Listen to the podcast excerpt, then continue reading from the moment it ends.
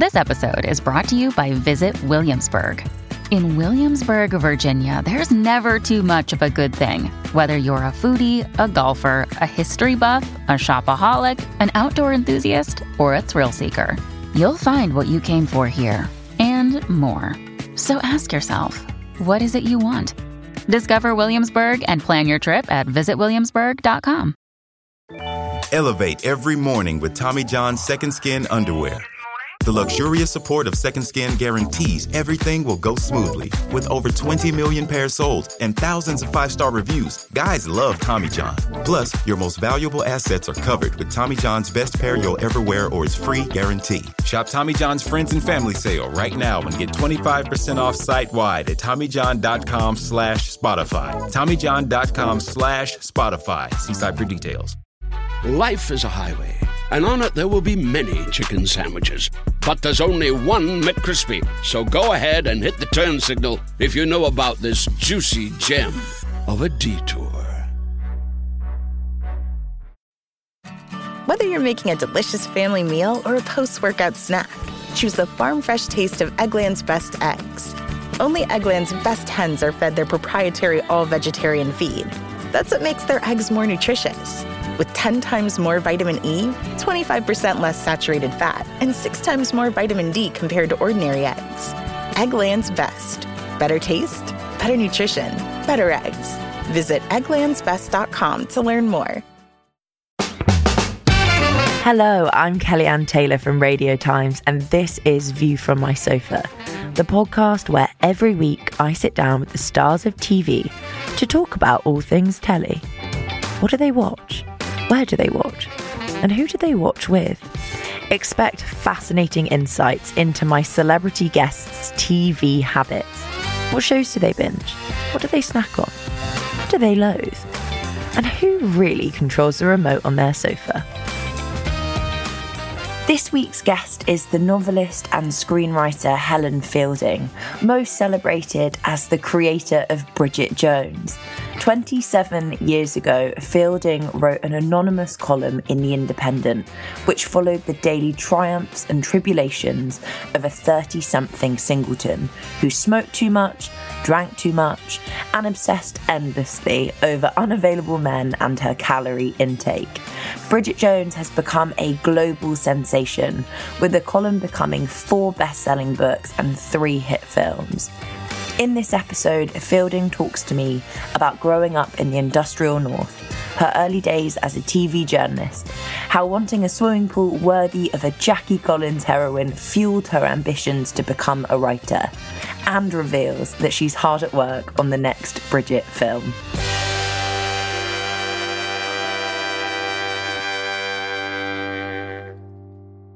Helen Fielding, welcome to View from My Sofa. How are you doing? I'm doing very well, thank you. Now we've mastered the technology.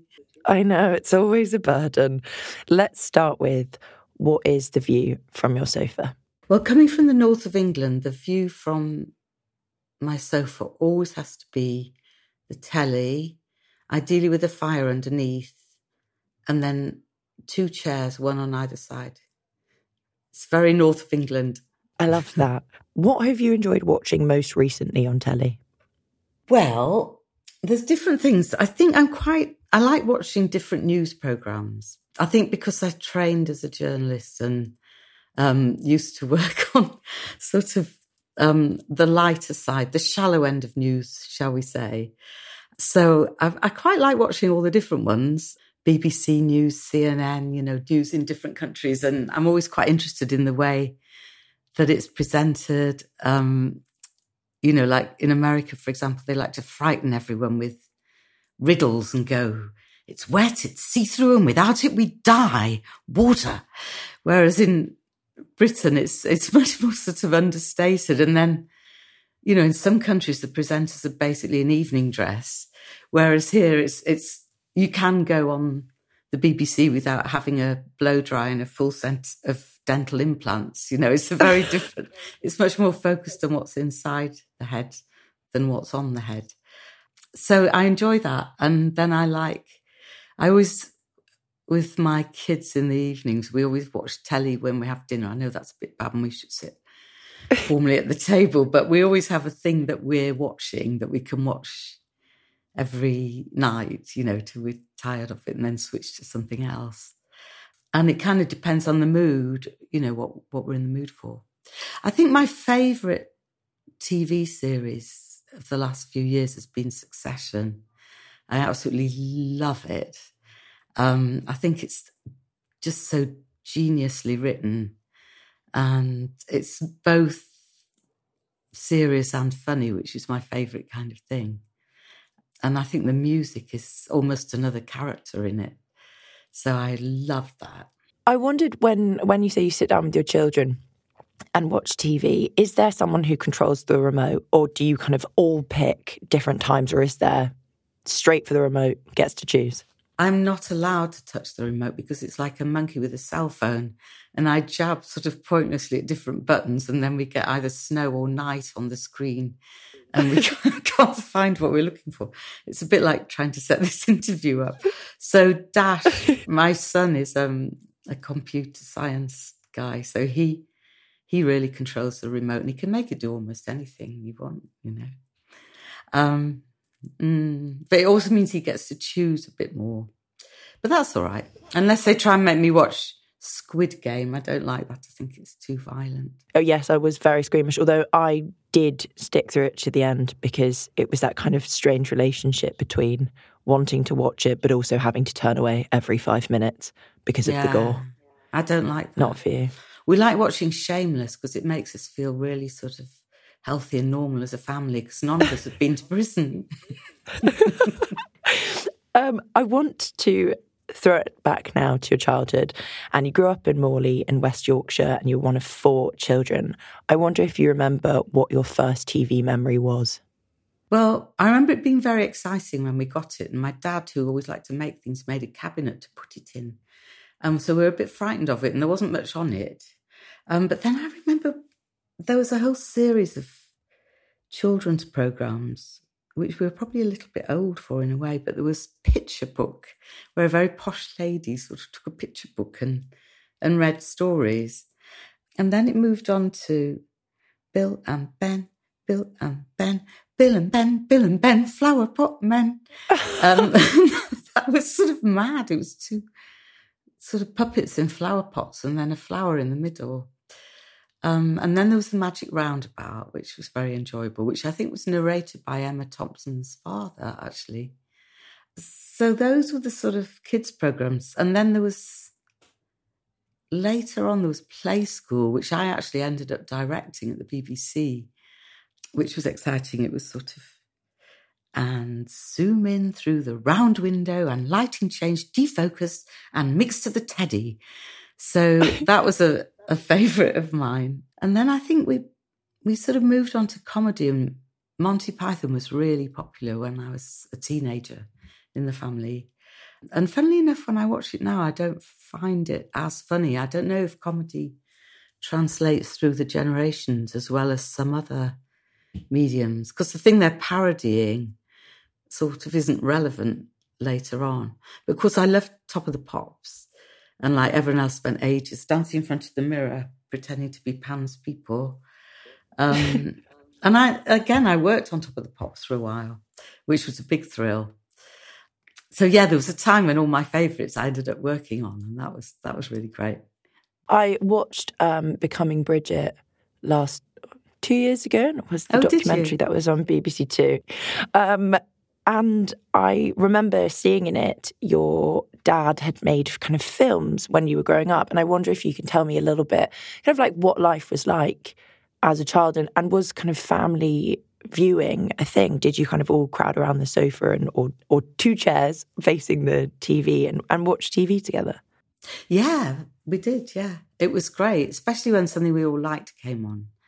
And he used to make films just of life, like he made a film that I think was in that documentary of me baking when I was sort of two or something. With the egg on the floor. Yeah, it was just completely gormless. Like I broke an egg and it's like I'd never seen an egg before. And I tried to pick it up and then didn't learn the lesson and broke another egg and tried to pick it up again. And then made some biscuits and pulled them out of the oven, just holding one end of the tray.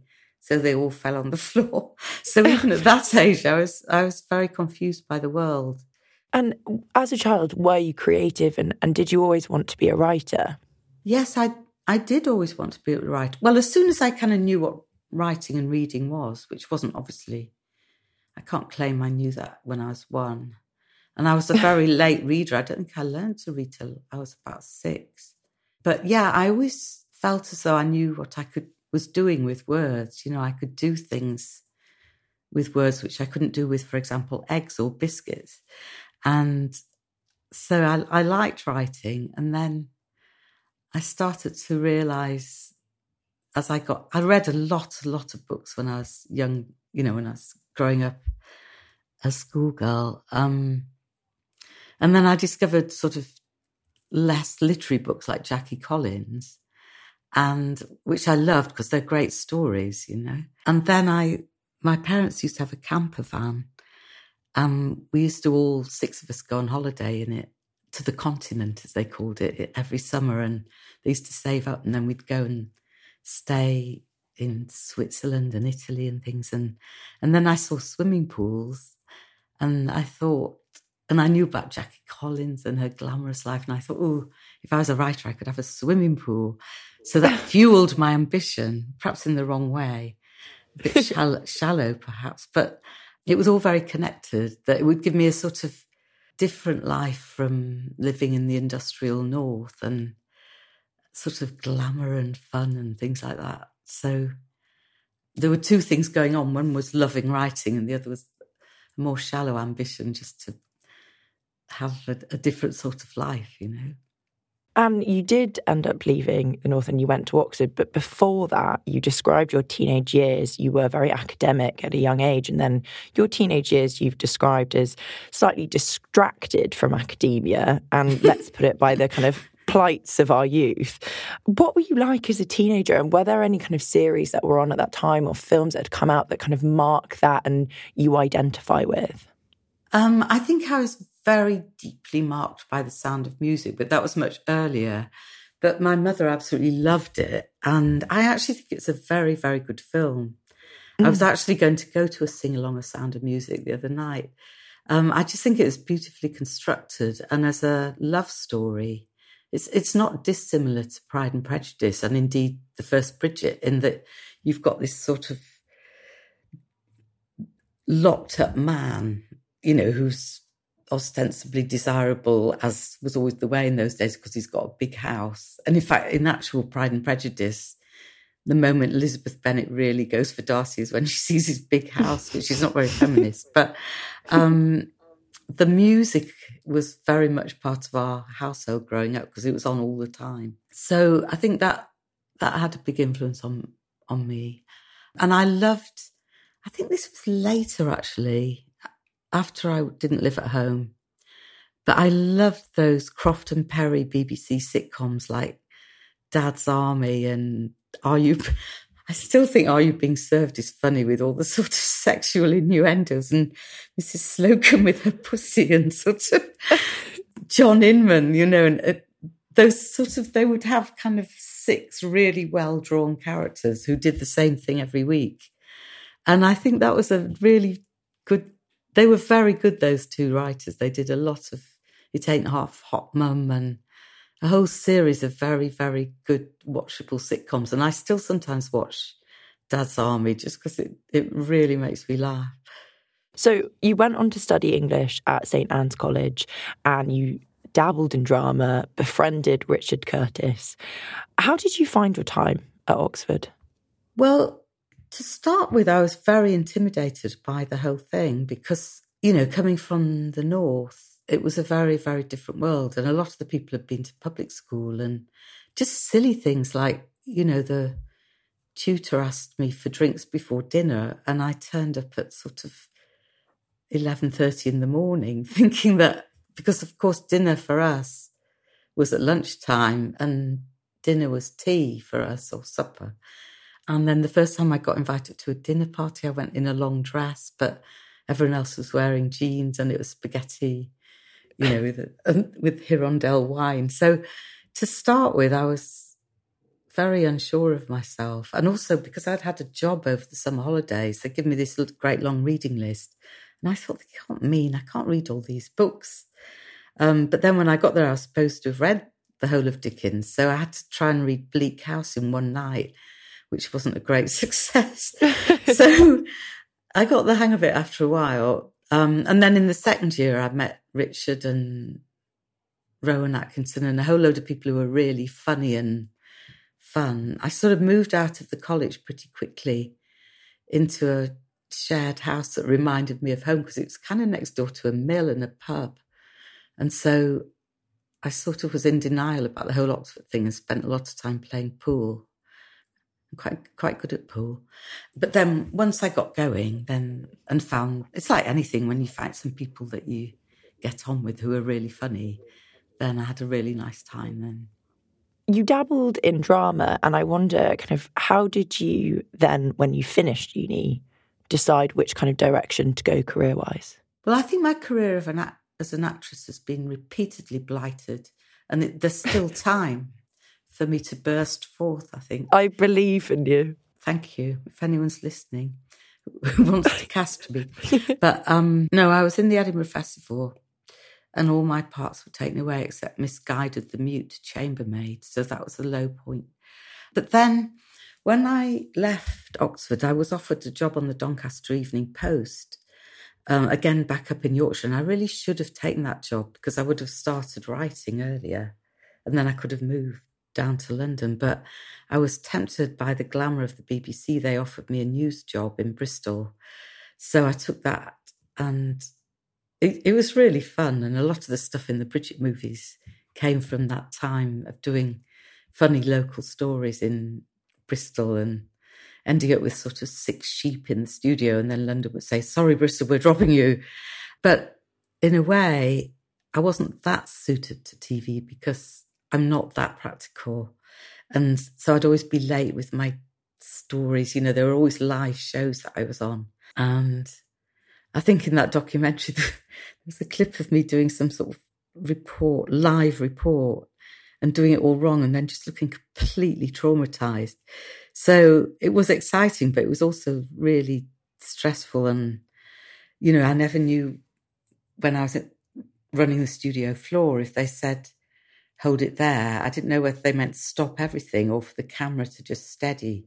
And so there was, it was a messy, messy time. But then also it was good that you could think up fun ideas. Like I worked on Jim'll Fix It and you know, you could go through all the letters and find really fun things to film. Like there's a little boy who wanted a chandelier in his um, bedroom. So we put this giant chandelier in his little bedroom and then he came home and went, Mum, what's this? And she said, You said you wanted a chandelier. And he said, I didn't bleeding mean it, did I? So there was a lot of things like that that were made me laugh a lot.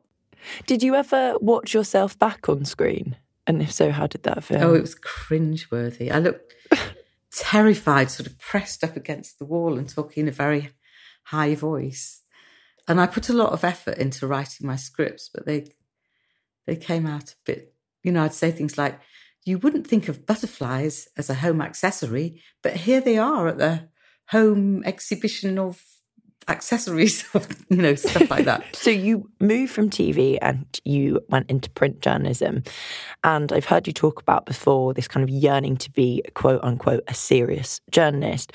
How then did you wind up writing an anonymous column for The Independent following a 30 something singleton, which was, so to speak, the birth of Bridget Jones?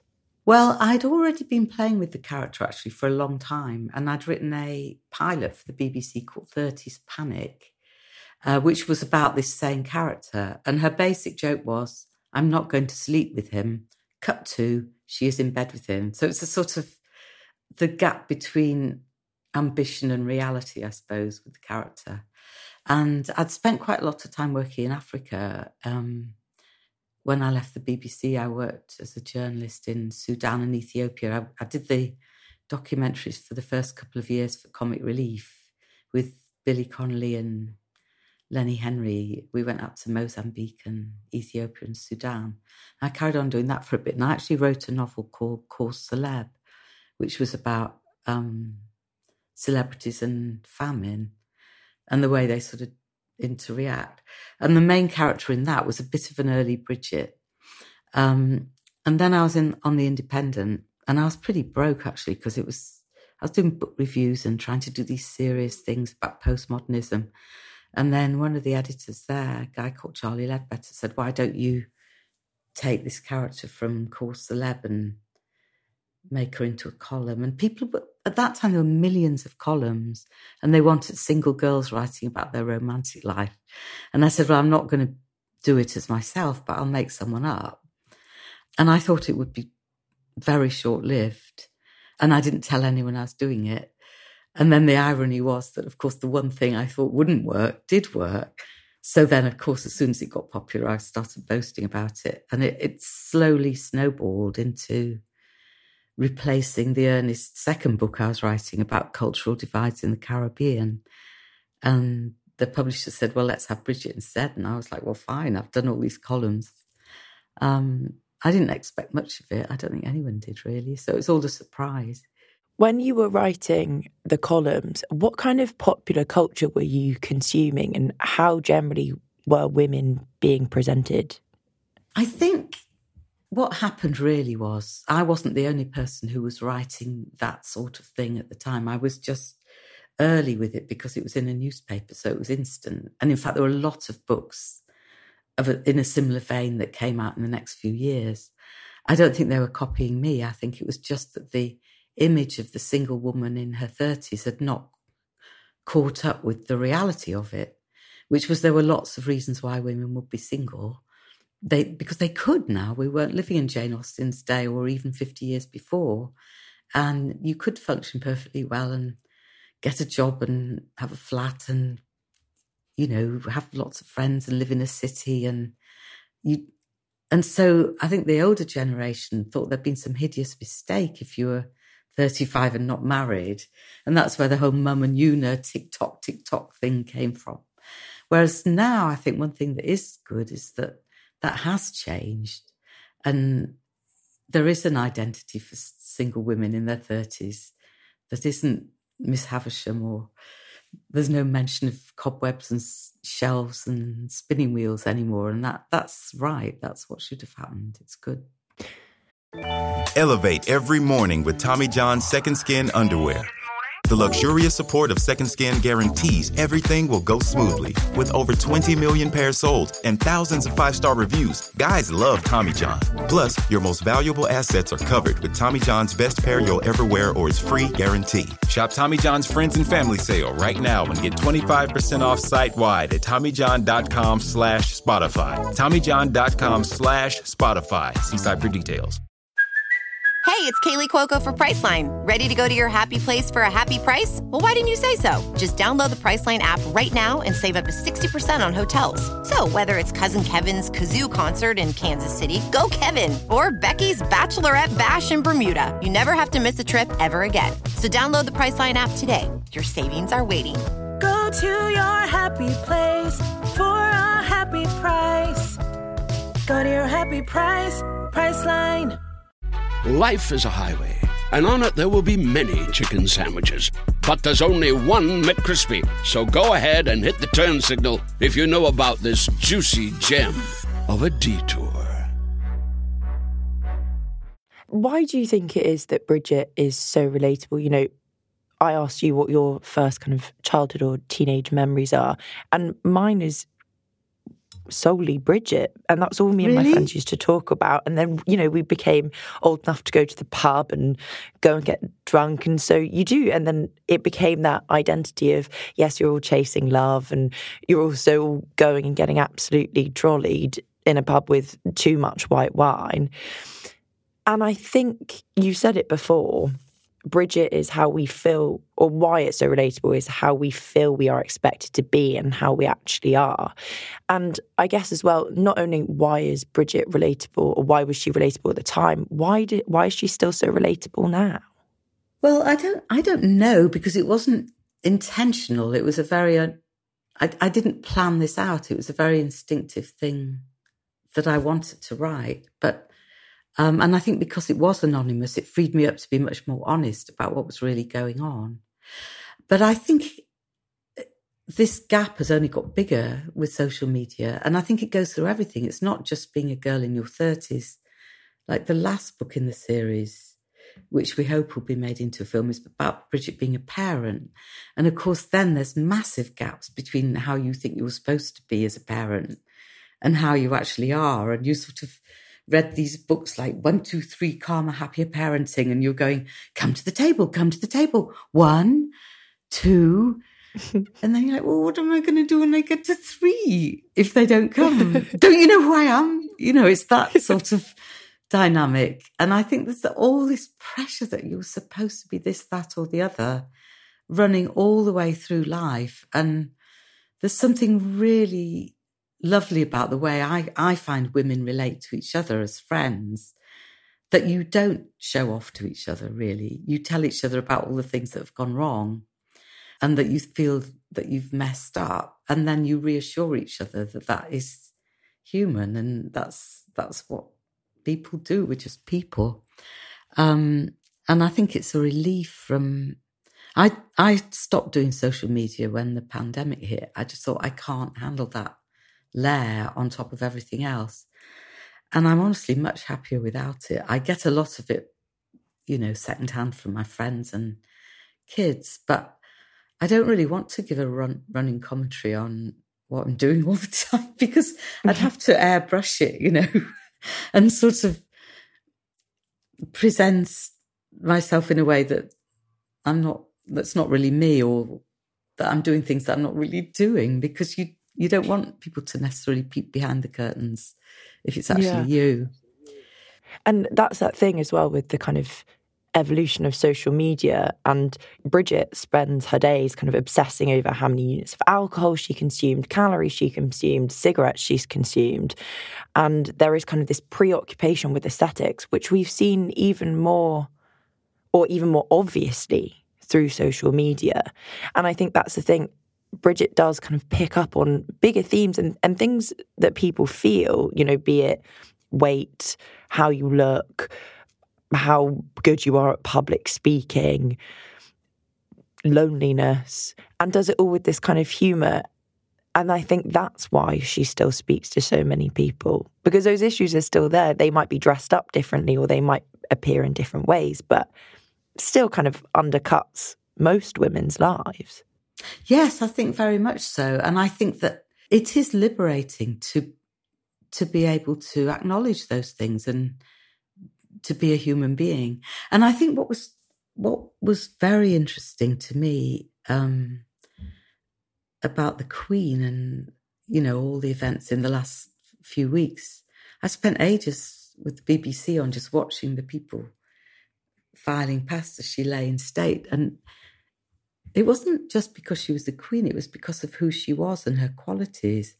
And I think there's something wonderful about the fact that this woman was beloved by billions of people, really, because of her qualities, not because of what she looked like. I mean, her lovely smile, yes, but it was because she was so good and funny and hardworking and kind and cared about people and cared about the country. And I think it was a huge thing that I hope we all sort of noticed that this is what people valued so much. This is why they queued mm. up for 14 hours because it was that, it was the heart of that person that they mm. really respected and and stood for a lot of things in in this country. And yeah, I wouldn't want to something faintly ludicrous about me comparing Bridget Jones to the Queen, and there's a very big gap there. But again, it's people in Britain responding to the reality of a human being rather than what they look like on the outside. That that was wonderful to me to watch that. Let's turn now to the making of the film, mm-hmm. and um, you co-wrote all of the films, mm-hmm. and I wondered what's that like? Is it an easier process writing for screen than it is novel, harder, more difficult? Novels are much easier because you're you're totally in control of what happens and you can do whatever you like. It doesn't matter how much it costs or what the practicalities of it are. And writing Bridget is actually quite complicated because there's a lot of layers going on. So the jokes always come out of something quite serious. There's always a sort of, it's not just that she's fallen over or something. A classic example would be a kitchen scene where Mark Darcy had a very sleek kitchen. And so he couldn't find out what, find where anything was because all the cupboards looked the same. And then he just opened one and all this mess fell out. And I, I think in one, at one stage that got translated into Bridget not knowing which proper door to open, which is a completely different joke. It's just her being stupid. So I think I always have to protect the integrity of, of who she is. And because she's actually not stupid at all, she's just a bit distracted. So I think making the films, in some ways, it's more fun because there's other people around and, you know, fun things to do and people to talk to and places to go. But it's very easy to look at it and think, oh, why don't we move that there and change this? But it's also interwoven that it gets very difficult if you start unpicking it. So books are much easier because I can just, I've got it all in my head. And if I'm moving something, I know what's, what else it's attached to. And, you know, it's yeah. like, it's like a, a piece of material that you've woven, you know, and you've got to pull a string out and sew it back in somewhere else. It's quite complicated when Bridget Jones came out in hardback, it, it did, it was critically acclaimed, but it wasn't necessarily kind of doing the rounds. And I wondered if there was a moment after the paperback came out where it kind of made the Sunday Times bestseller list, what it was like kind of seeing people around London reading your book. The stupid thing is, I never actually saw anyone read it on the tube. And I heard that people were reading it on the tube a lot, but I just never saw them. But what was exciting was when it went to got on the Sunday Times list in the paperback. And then it went six, five, four, three, two, one. And I kept it, I cut them all out and kept them under the lid of a box so I could take them out and look at them when no one was there and then shut the lid when people came around lest they thought I was sort of smug in some way.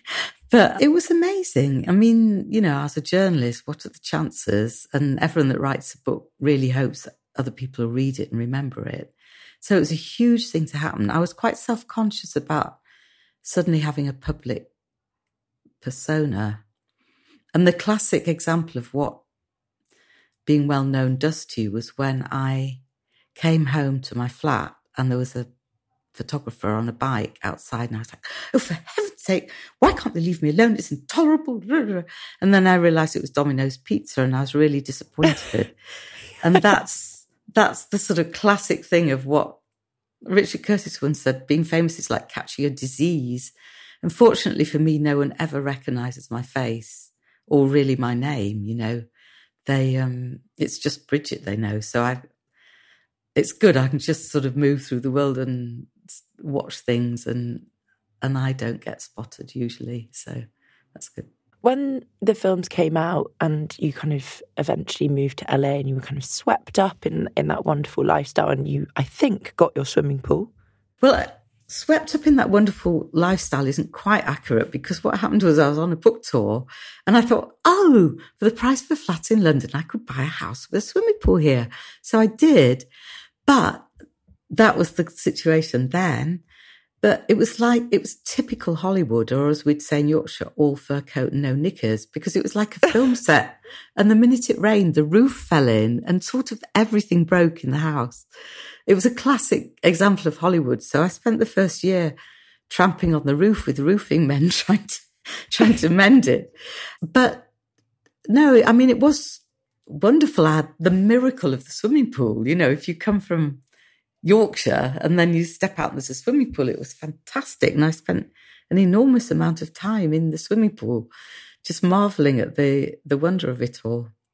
And I think I've always lived, I've never lived all the time there. You know, I'm lucky enough to be able to have both places. And I don't think I could do Los Angeles without Britain because it's a it's a very different place, a very different history, and the longer you spend in the two countries, the longer you realize how different people are in different countries.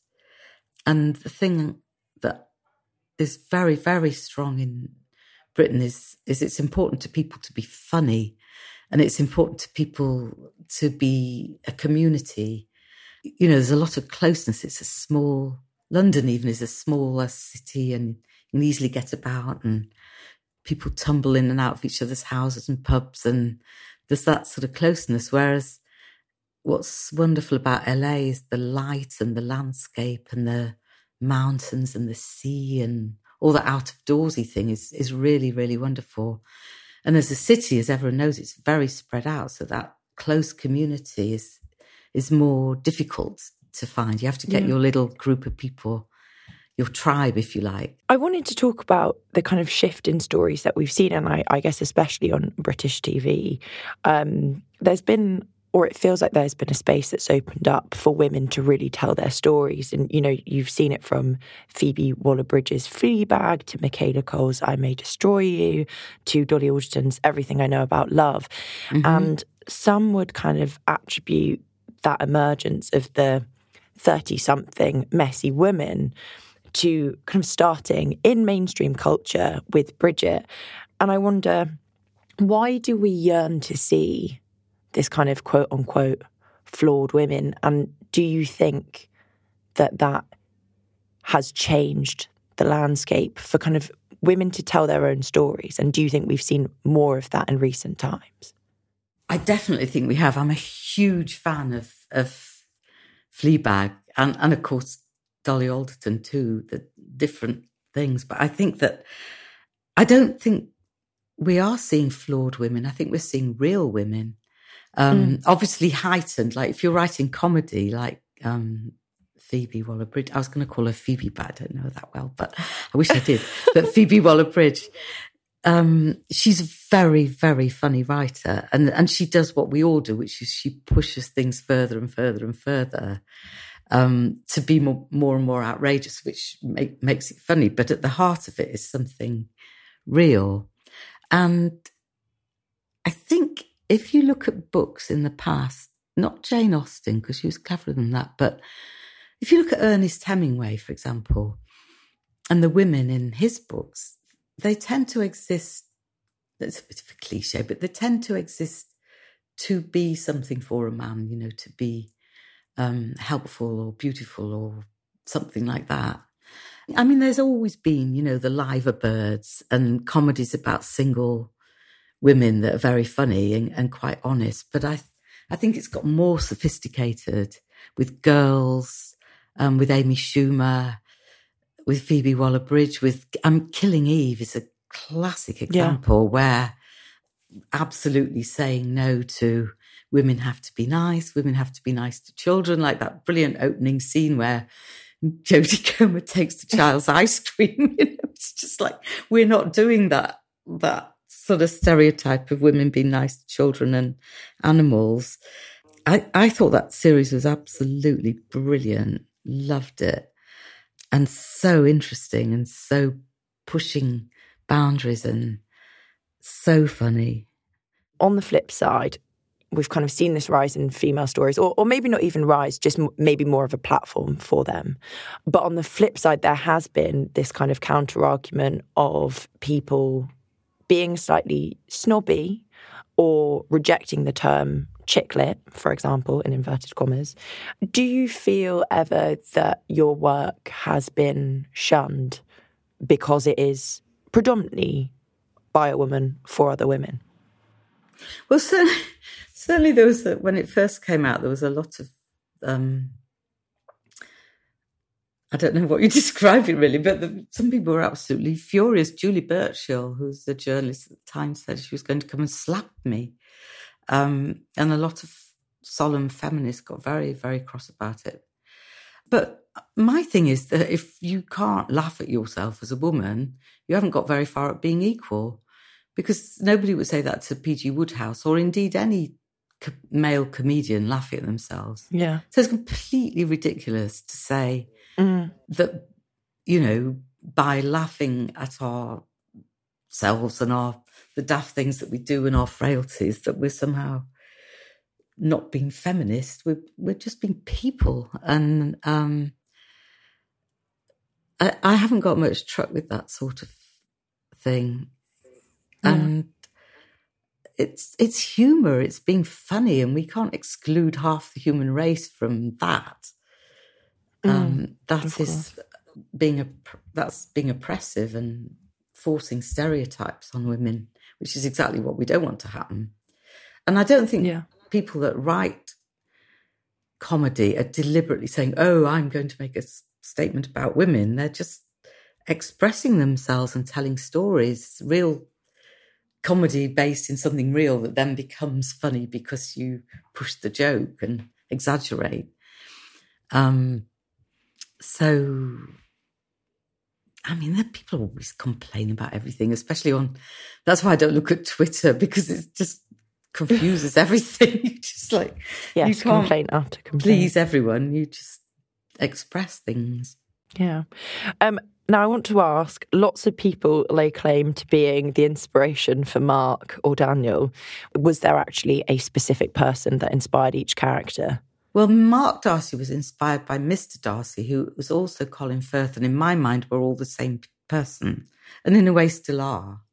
So they were inseparable, and that was the one thing I insisted on in the movie that Colin Firth should be played by Colin Firth and Mr. Darcy and Mark Darcy should all be the same person.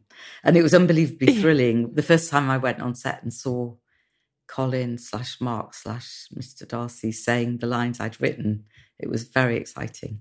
I think the trick with putting anyone you know in a book is to make them really physically attractive. And then they don't mind at all. Whatever you put, they just think it's them. So lots of people think they're Daniel Cleaver, and I say, yes, they are to all of them. And all, all my gay friends think they're Tom, but only the nice bits of Tom. Um, and that's fine too. And I think that I try not to steal people's stories without asking them first. And people often tell me things, funny things that happen that that I use. You know, people are very generous with their stories, sometimes whole plot lines you know, Bridget Jones's baby, somebody told me about she had slept with two men and didn't know who the father was. And, you know, it, it's um it's a nice thing when you've got a sort of group of friends and they they tell you funny things. They don't mind if you use them. Will we see Bridget return to our screens? Are you going to adapt Mad About the Boy? I yeah, I'm working on it, and I really hope it'll happen.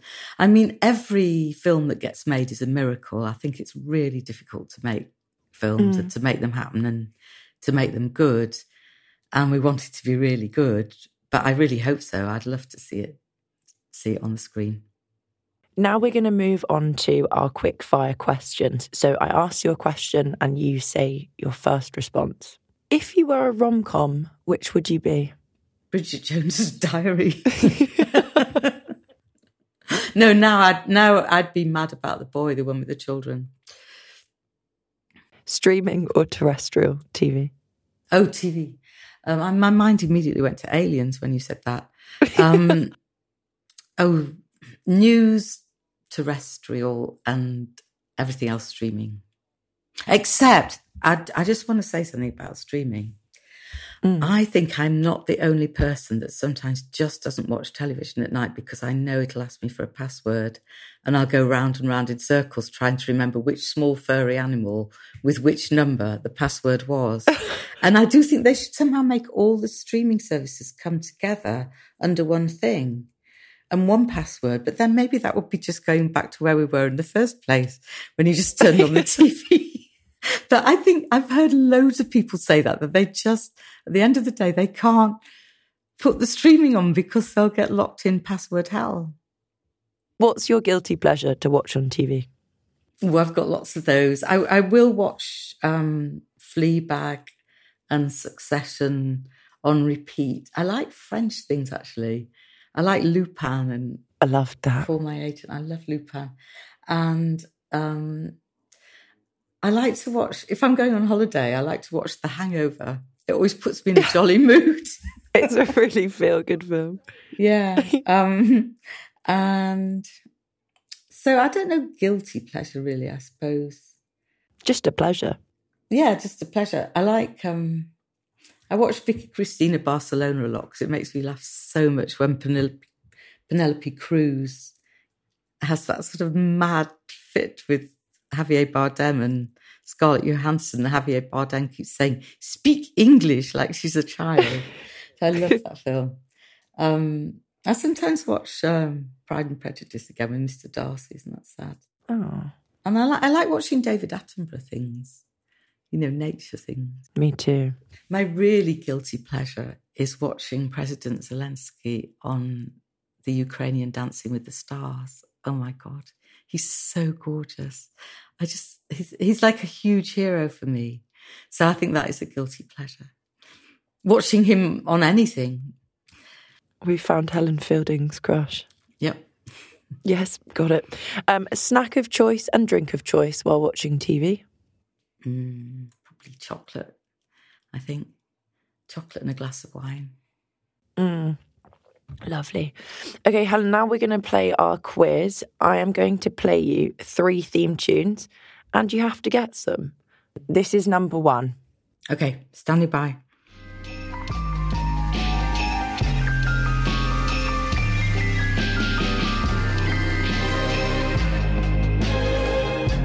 Any ideas? It's Succession.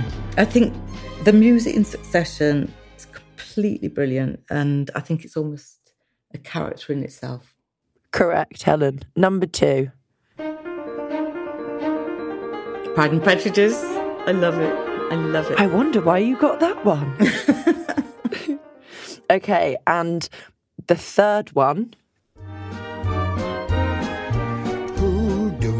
Dad's Army. I love You got that in about two seconds. I love that signature tune. It's so funny and sweet. Well, Helen, that is all we have time for today. Thank you so much for joining View from My Sofa. It's been an absolute pleasure. It's been great fun. Thank you so much. Now, before we bring this week's episode to a close, I wanted to thank all of our listeners for their comments and feedback about the new series.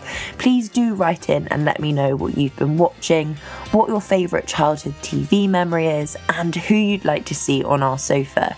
You can reach us at podcast at radiotimes.com. Remember, new episodes are out every Tuesday, and next week we're joined by one of my absolute favourite actors, Daniel Radcliffe. Make sure to download and subscribe so you never miss an episode.